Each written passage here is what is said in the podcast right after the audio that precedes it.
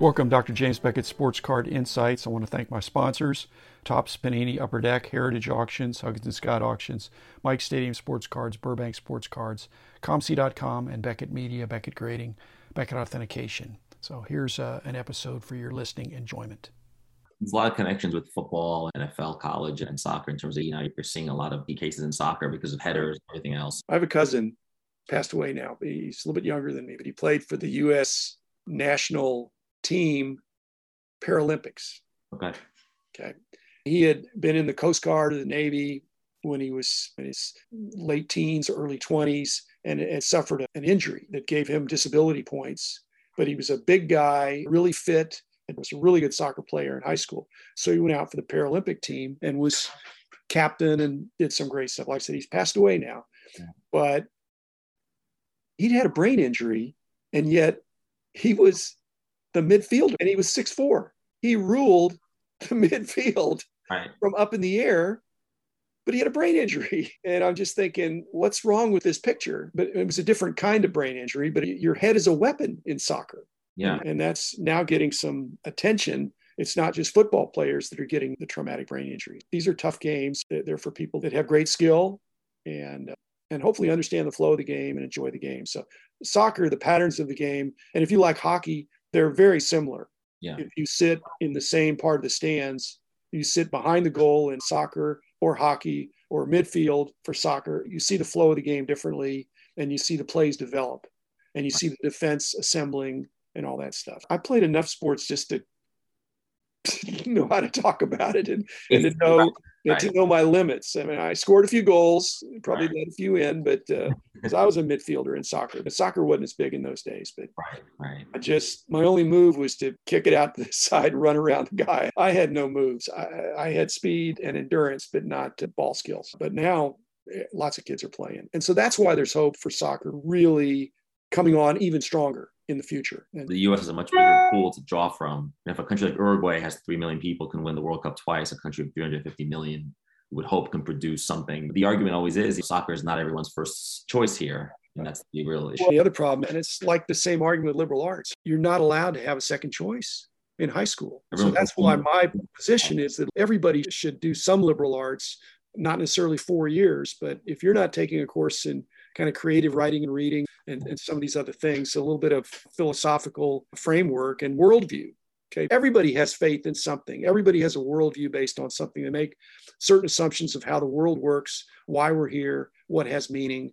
I think the culture's going the wrong way. They say, well, you don't want to talk about that. In fact, really, it's what should be talked about with respect that people can have different opinions. If I talk to somebody who has an opinion different than I do, I can have the posture of thinking, I'm going to convince him that I'm right. Or I can have the posture to think, I wonder what that person knows or what they think that's different than what I think. And maybe that'll help me to either solidify or question something that I believe, because a lot of life decisions are not based on facts. Right. You got a master's degree from Columbia. Yes. I'm here to tell you, you're the second most famous hobby person with a degree from Columbia, because Rich Klein went to Columbia undergraduate, Uncle Rich, buddy. So I don't know if you've listened to Rich, but Rich went to Columbia, and it's a great school, obviously. But if somebody was a journalism major and wanted to work in the hobby, would you be optimistic for them? Would you say, hey, do what I do, or be teaching and doing some other things, or too much of content is free now? I've been teaching now 5 years, but I spent 20 before that actually doing it. I think journalism is one of those professions, like a plumber, carpenter, is a trade. You must go out and do it. Just reading about it is not good enough, obviously. I would recommend, whether they want to get into the hobby or sports journalism or business, it doesn't really matter. I agree with you that content has become increasingly cheaper, if not free, but good journalism costs money. And I think a lot of places have realized that. I think places are trying to figure out how to monetize, but you have to be creative. You have to be entrepreneurial. We teach entrepreneurial journalism in our program because we know that the whole point is, hey, as a journalist, it's not just good enough to go to work, do your job, and go home. The newsroom is an incubator for new ideas. Your salary can go up if you can come up with new ideas to monetize content. And the truth is, people are willing to pay for information that they can't get anywhere else. The Wall Street Journal has a paywall, but they're one of the most read newspapers in the country because they have information and news that you really can't find anywhere else. If you can do that in any line of work, whether it's the hobby or sports, like The Athletic is a good example. people are paying for it because it's really good and they can't live without it. It reminds me a little bit when I was in high school, I read your magazine. I used to get the hockey one in the mail. I used to read the National every day, which was a wonderful idea, a sports daily. I was spoiled. I lived in New York City. We had sports pages or full of stuff. But we have to teach younger people to get into the habit of reading. This is one of the best businesses you're ever going to get into. Never a dull day. And over the course of time, you can do a lot of traveling, meet lots of famous people. You know, I used to go to parties when I was younger. People were like, oh, you're a journalist and you've met this person. It's so great. And I was like, look, I'm just doing a job. I want to tell stories. I want to report. I want to tell people what's going on in the world. You get beyond the whole starstruck thing too after a while. I did a piece recently for Sports Collectors Digest on trade nights. And I got to interview Andre Dawson, and it was great. I grew up watching him play, even though I wasn't a Cubs fan or an Expos fan. I watched him growing up and just sat with him for 20 minutes. We talked about the hobby, about baseball. I was able to tell a good story that maybe people will read and be informed. And so absolutely I recommend this profession.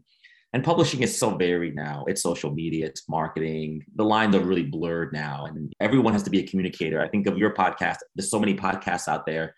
People just start them with very little training in some cases. How do you explicitly encourage your students toward entrepreneurial journalism or the creative aspect? Do you do case method? Absolutely. We study places like BuzzFeed, Axios, all these news organizations that really just generally in the last 10, 20 years, they've existed. They didn't exist 30 years ago. They're not legacy media, the New York Times or ABC or CBS. But in a lot of cases, places like Axios, Politico, BuzzFeed, The Athletic, they have more readership than the old guys because they've been able to innovate. They're digital natives. So we tell our students, hey, if you work at the New York Times, come up with an innovative idea.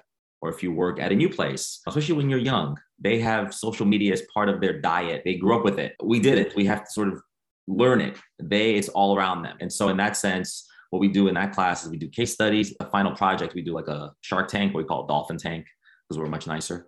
They come up with an idea. In some cases, those ideas, if they ever wanted to try them out in the real world, probably could work, or they could be part of something at their future job. We don't want to do just theory. We want to do real world stuff. You're at King's College. So do you tie this back to the Judeo-Christian worldview, the aspect that we're made in the image of God and God was a creator? So we're made to create, and it's all through the Old Testament, New Testament, that at least two of the three monotheistic religions of the world believe that creating is an aspect that there's something holy about it. Absolutely. That idea permeates through, I think, everything we do at the school. But definitely, if it's your calling to do journalism, you do it. You want to do religious journalism, that's one thing. You want to do political journalism, it's another, right? You want to be entrepreneurial. I mean, these are all things that I think you're right. Our school has a big philosophy program, a business program, a political one. That permeates throughout whatever major you have. Absolutely.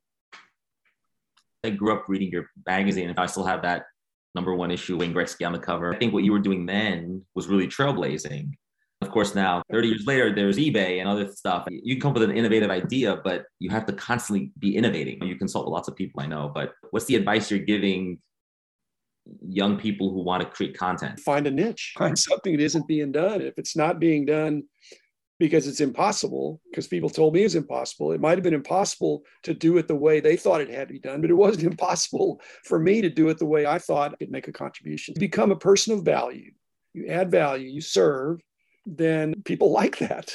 If there's a void in the marketplace and you can create something that improves the situation for your customer, somebody says, hey, this is helpful.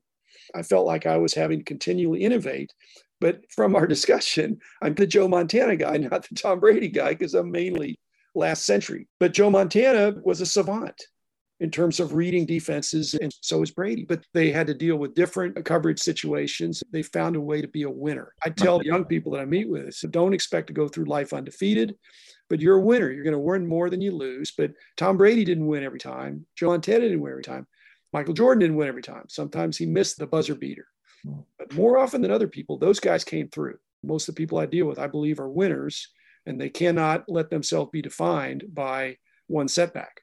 In fact, that setback may show you what to do different that sets you on a winning streak. They were men of their times. What was the inspiration for a price guide? Was it the business pages, stock tables, the agate and sports pages? How does someone say, hey, you know what, this would be really useful for all of us to know how much this card costs this month? It was a dealer at the card shows. Nobody knew. People were already asking me. They knew I had a PhD in statistics. They said, why don't you do something? I'd already done some price surveys, and I knew it was a complicated problem, but it was not insurmountable. Most of these others that have done things in the last few years here have focused on the higher end, but they're trying to meet a market need. I didn't do it to make money. I just thought, there needs to be a more comprehensive price guide that puts people on an even playing field, and I can do that. I'm not sure how long it's going to take me, but I know I can do that, and we'll go from there. If you started out 2 years ago, the idea would be an app, obviously. It wouldn't be a magazine. It wouldn't be a print thing. It would be, oh, it's got to be digital. It's got to be real time. The digital aspect now, it's not the problem in the presentation of the data that needs to be digital, because that was always there. It was in print or in digital. The problem is the real-time ability to recalc. In fact, when I started, I don't even know that there was VisiCalc, the predecessor of Excel. Right. You barely even had spreadsheets. So I was doing a lot of very primitive stuff. As the tools improved, the job got bigger and bigger. I was able to keep up for quite a while. And then there came a time when I hired a bunch of people and we just threw a lot of labor at it. Now the data is easy to find, but still hard to analyze. Right. Because it's inexact, it's misspecified, or the condition sensitivity is still not explicit enough that all sevens are not sevens. And so it's a bigger challenge now. I provided a foundation, and I think I'm a 20th century guy. So I want to be a cheerleader for the leaders of the 21st century, as is your calling at the university where you are. There are future leaders who are going to take things to great heights, and I'd like to influence the influencers. You're doing the same thing. Absolutely. Okay, soccer. Is that your primary love? That is my primary love. It's my first love. My parents are immigrants from Italy, and I think they transmitted that love to me growing up here in the United States. I was born in New York, international city. I grew up near the UN, kids from all over the world. And it's funny, soccer was pretty dormant in the 80s here after the NASL collapsed. But in our own little bubble, soccer was still the number one sport because we were just trying to watch stuff that was happening back home. Trust me, back then it was really hard to do that. No apps or streaming services, cable TV. It was like shortwave radios, maybe games in Spanish on Univision or Telemundo. It wasn't anything like today. So it made it much harder. You had to go and buy day-old newspapers that were flown here from Europe. Okay, make the case for why people like me should be more serious about collecting soccer. It's the biggest sport in the world, but how would I go about getting to the next level of involvement? And how would you encourage people to take their interest in sports and add soccer to it, or take their interest in soccer and add card collecting to it?